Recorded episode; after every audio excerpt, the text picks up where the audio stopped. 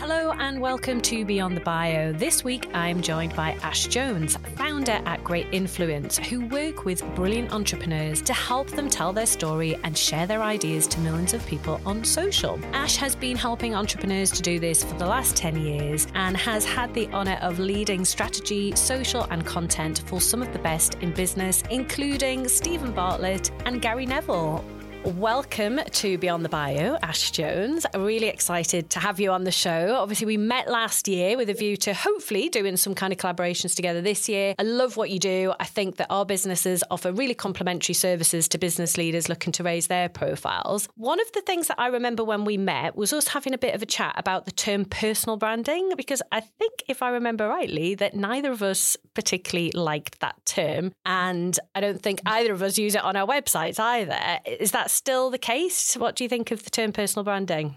I've softened a little to it where before I was just a hard no. But interestingly enough, Steven Bartlett did an episode of The Diary of a CEO with Adam Grant recently, and they spoke about it on there. And Adam Grant said that an issue with people, executive leaders building reputation is the term personal branding because nobody wants to have a brand. And he said, I don't want to have a brand. I want to have a reputation and an audience. And the term personal brand puts people off because it feels like it's very like egotistical for you to have a brand as a person. And I think Adam is an American. I think that statement's even more true if you're British.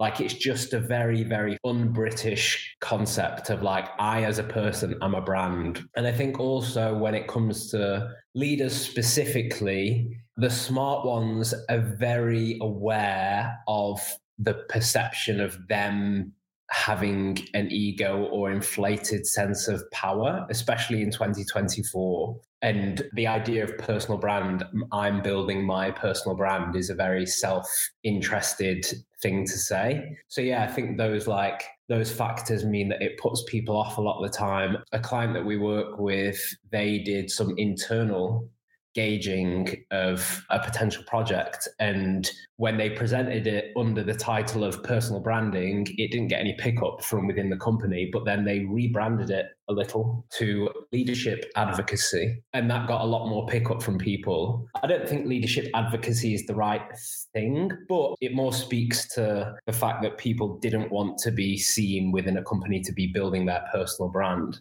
Very interesting. And and on the theme of personal brand and company stuff. What's your view on personal brand versus company brand? They're just two completely different elements. And I think that they've always been two completely different elements. It's only in recent years that people are starting to realize just how useful they can be as when you keep them separate. It's kind of like on TikTok, if you're a brand that posts branded content like advertisement content, it just doesn't perform well. And a person being a person does perform well. And that's kind of the same with personal brand and company brand. Think of the consumer mind as like the TikTok platform, for example, it rejects branded content and it engages with people and individuals. And that's not to say ignore the company as a brand. Obviously, it's like that's the important thing for a lot of people, but it's more just realizing that the people and uh, understanding how they can approach being a voice for the company in the right way can be a very important, like, different point of leverage because the company can't do the kind of content that a person can, and a person shouldn't do the kind of content that a company should.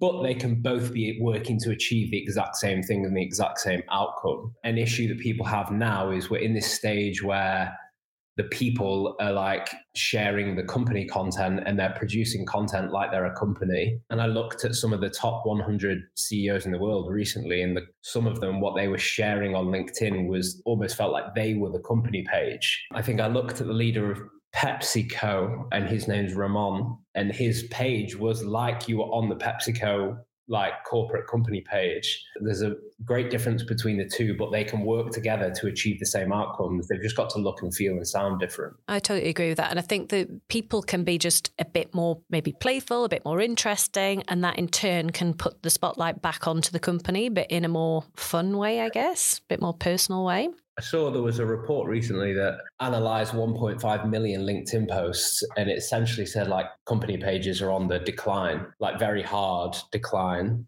So yeah, in terms of LinkedIn especially, I think it's becoming even more important for companies to understand if they're going to have a presence on that platform on LinkedIn, how they leverage their people to do it in as well as the company page because the performance of people on the platform is up and the performance of company pages is down. In terms of personal branding and people putting themselves out there, it's really important that people are trusted when they're sharing content. Have you got a top tip for listeners to gain trust within their industry? I think the most important thing really to figure out the person you are offline and try to bring like an online version of that and the most jarring thing that somebody could do is make something that's different from what people actually meet. And we've all had it before where we've seen somebody online and thought, oh, what they do is interesting, or this person looks interesting, or what they say is interesting. And then you meet them offline and they're nothing like what you expected. And sometimes that can be a positive, nothing like what I expected. But a lot of the time it can be a negative not what I expected kind of feeling. And I think that's like, if there's one bit of advice, it's to try to avoid that, which is very, very difficult when a lot of how people approach the online is dictated by what an algorithm prefers, which naturally can pull you away from what you are actually interested in as a person offline. You start to gear what you say online towards what algorithms like versus what you actually are used to talking about and actually have an interest in. So, yeah, I'd say that we're not dictated by algorithms in real life. So, it's very much around working out what it is that you stand for and making sure that you're consistent online and offline.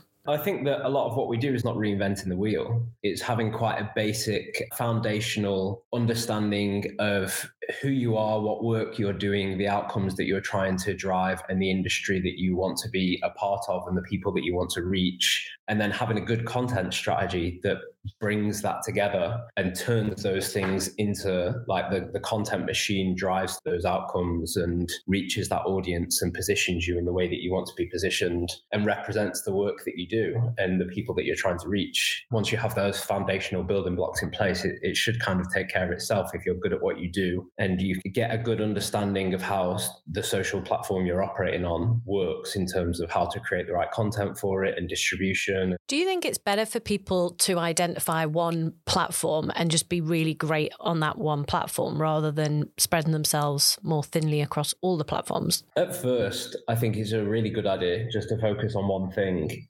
because the biggest unlock that anyone can have in doing this is just consistency. It's like, can you stay the course for many years? Whereas a lot of people will have a moment where they'll come and go.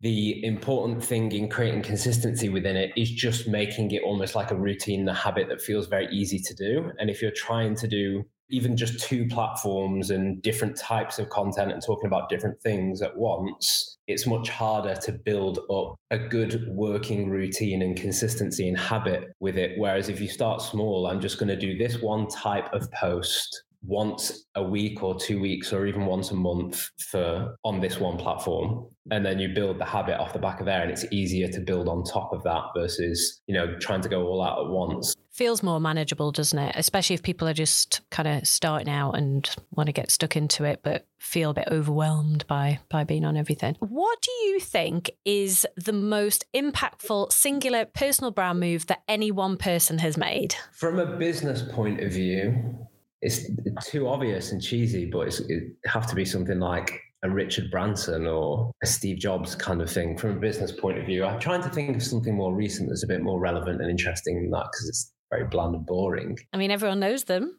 Yeah, in recent time, I'm going to say Steve Bartlett, obviously. Past five years, it's hard to argue that the approach that he took was very forward thinking and very ahead of the moment. And could you pinpoint one thing that he did that you think, looking back, was the key to it all? Yeah, he started a vlog at Social Chain, and the timing of that for Social Chain as an agency was really the first unlock that I think he had to the power of doing it on his business ventures. I think everybody, if you're in business and entrepreneurship and you're very busy and you're doing lots of things, you almost need the like evidence that anything is worth you putting time into. And I think Steve was maybe at a point where he was still trying to find that clear evidence at that point. He was almost just like trusting the process. And then he started the vlog, which gave people an insight into social chain. And it really helped to drive business, close business, hire people into the company and retain people within the company, and even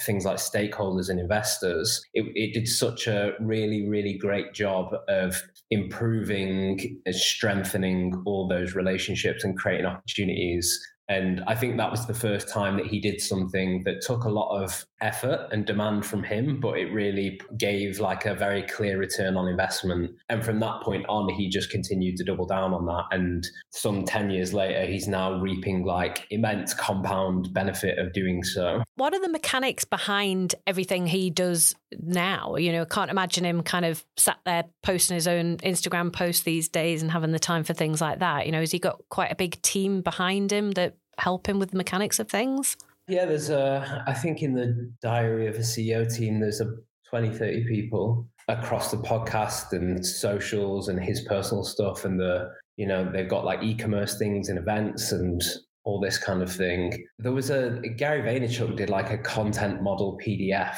some seven, eight years ago. And it was basically like how he made his schedule work to produce all this content across all platforms. And it was like, I do these two or three things a week. And then that becomes everything. And I feel like that's a similar approach to what Steve takes, where he does the podcast and then he does speaking in like intermittent periods. He'll produce something else, like a book and that then becomes the machine that works. Is like spread and distributed to different platforms in different content types. And he's very efficient with the time that he inputs so that the output is able to be as scaled as it is. And just go back to what you said just a little bit earlier around people being the same offline as online. Obviously you've known Steven for quite a while now. Would you say he's the same offline as he is online? Yeah. When he's speaking about the things that he's passionate about 100% he's actually quite a reserved, shy person a lot of the time. But then he gets on a stage or and he lights up and he starts talking about the things that he's passionate and interested about. Definitely, if he's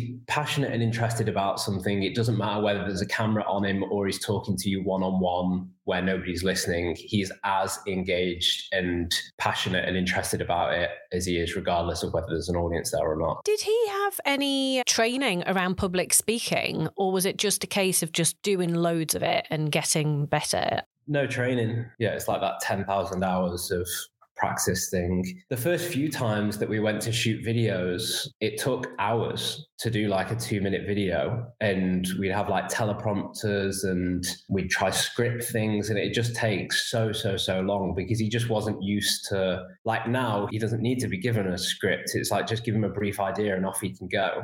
And that's the result of putting in, you know, literally thousands of hours of practice now over the space of 10 years. But in the first year or so, like everyone, he was exactly the same as everyone in that it takes time to get used to having a camera on and saying things in a way that you want to articulate them. And sometimes you'll mess up a line and all these things. Yeah, he had all those same issues that everyone has at the start. So obviously he is a very well-known personal brand now and in a mostly really positive way. What's your take on personal brand with the way sort of some influencers have a bad rap from all the dodgy crypto and scammy behavior and things that you see online and people in front of their Lambos and things? What do you think that has done to personal brand? Obviously, the personal brand is kind of like that. There's like influencers, creators now. The creator economy is so huge. You've got hundreds of thousands of people who are creating content and they want to try to make it a career. And to do that, they have to do things like brand work or you know brand deals and work with brands and